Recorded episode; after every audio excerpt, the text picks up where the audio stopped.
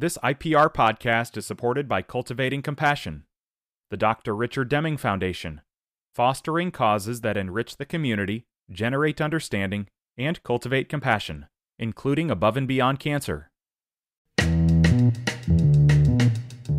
Today is Thursday. It is the 30th of November. This is Here First from IPR News. I'm Clay Masters.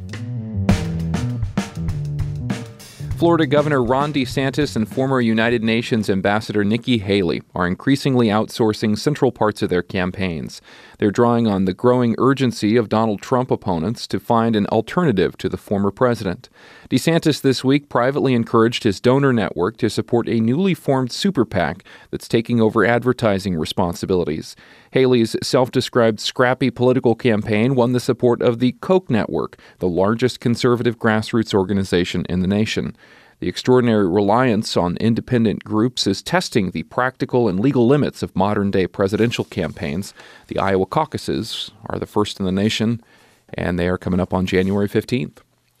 Home sales in the state were down nearly 12% in October compared to last year.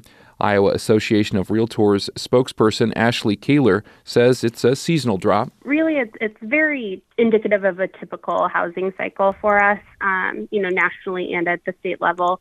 Um, the fall, people are more settled. You know, school started now, uh, people are in the swing of things, so they're not necessarily looking to, to uproot and move to new places.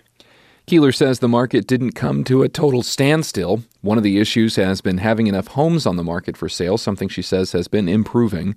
The number of days homes were on the market increased year over year to 37 days compared to the average 32 of October of 2022. Median sales prices increased 8% to $216,000. Both the state and federal departments of agriculture have confirmed two positive cases of the highly contagious bird flu in Woodbury County. The Des Moines Register reports the affected sites in the county were both mixed species backyard flocks. Officials say 49 birds were destroyed. There have been 49 commercial backyard and mixed flocks infected with highly pathogenic avian influenza, also known as bird flu, in Iowa since March 1st of 2022. A century old musical icon of the Cedar Valley will soon be getting an overhaul thanks to a $250,000 donation. IPR's Grant Leo Winterer has more. The Campanile on UNI's campus has been chiming the hours for nearly 100 years. A quarter million dollar donation from local alumni Jan and Scott Bittner ensures the tower bells will continue to ring. Jim Jermier is the president of the UNI Foundation. He hopes the renovations will improve the Campanile's standing as an already unifying symbol for Cedar Falls. It's a unifying space, a community space that will be even more welcoming um, when that project work is complete. Improvements to the instrument include temperature controlling the carillon, two more octaves of bells, and a renovation of the surrounding pavilion to include more seating and landscaping.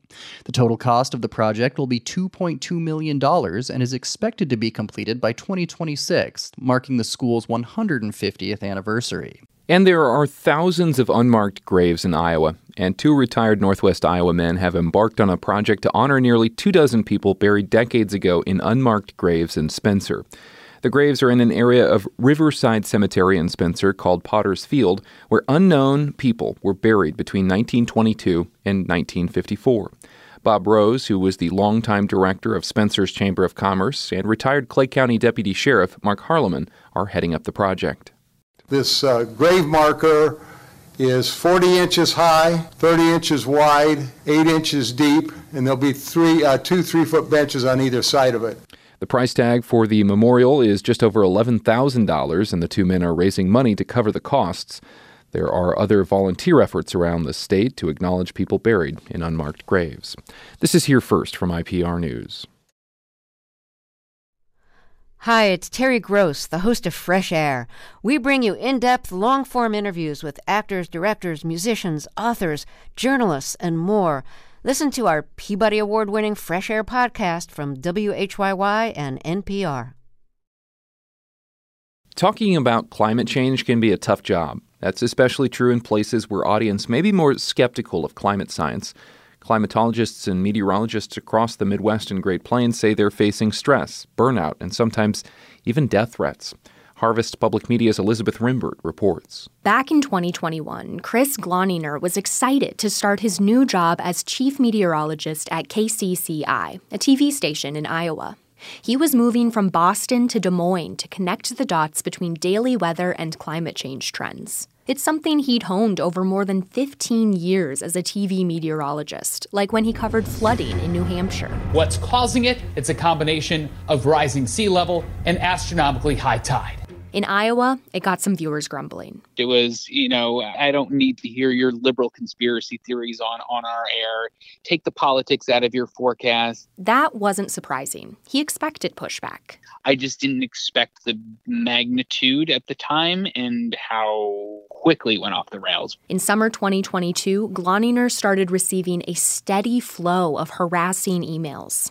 In one, the sender asked for his address and said, We conservative Iowans would like to give you an Iowan welcome you will never forget.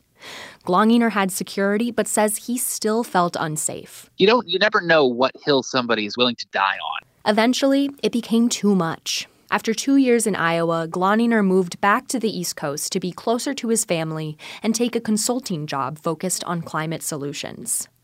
While resistant voices can be loud, 90% of Americans are still open to learning about climate change, according to Ed Maibach with the Center for Climate Change Communication at George Mason University.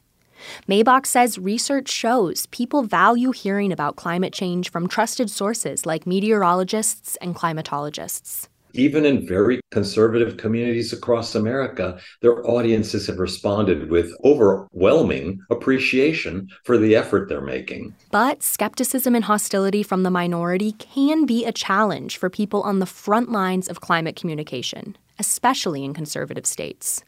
I talked to climatologists and meteorologists in seven states who have encountered strong resistance like Melissa Widhalm, who spent years presenting the science to communities in Indiana. Every time you went out, you just weren't sure what you were going to get.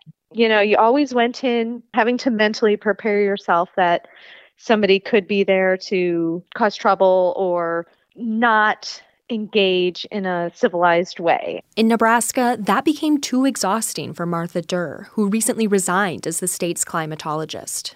She says she didn't feel she had anything left to give the job. I went to school to become a scientist, and what I found myself doing the most of in this role is almost being a therapist and helping people through climate change. For nearly eight years, she tried to be empathetic and meet people where they were when it came to climate change. She pointed out local impacts that people could see in their own backyards. It was discouraging when her careful consideration ran into a wall of resistance. It gets tiring trying to convince people that science is real and this is a fact. It isn't it isn't a point of debate. If you want to do that, you you can go talk to somebody else, but I'm not at a place where I want to keep doing this. When it gets tough for Melissa Widhalm, she thinks it might be easier in a more liberal state. But then she tells herself There's nowhere else that is more important to do this work than right here in Indiana, because otherwise it would not be talked about at all. In Iowa, Chris Gloninger saw how much people appreciated his work. After he talked about the harassment on air, he received hundreds of messages from grateful viewers, which he printed out into a thick manuscript. You were very honest in discussing climate change, which I appreciated. So sorry that you were harassed by the extremists out there. Fort Dodge, Iowa. He hopes someone else will help Iowa viewers understand climate change. I'm Elizabeth Rembert, Harvest Public Media. Harvest Public Media is a collaboration of public media newsrooms in the Midwest and Great Plains, including IPR News, covering agriculture, food systems, and rural issues. This is Here First from IPR News. I'm Clay Masters. You can find this podcast wherever you subscribe to them.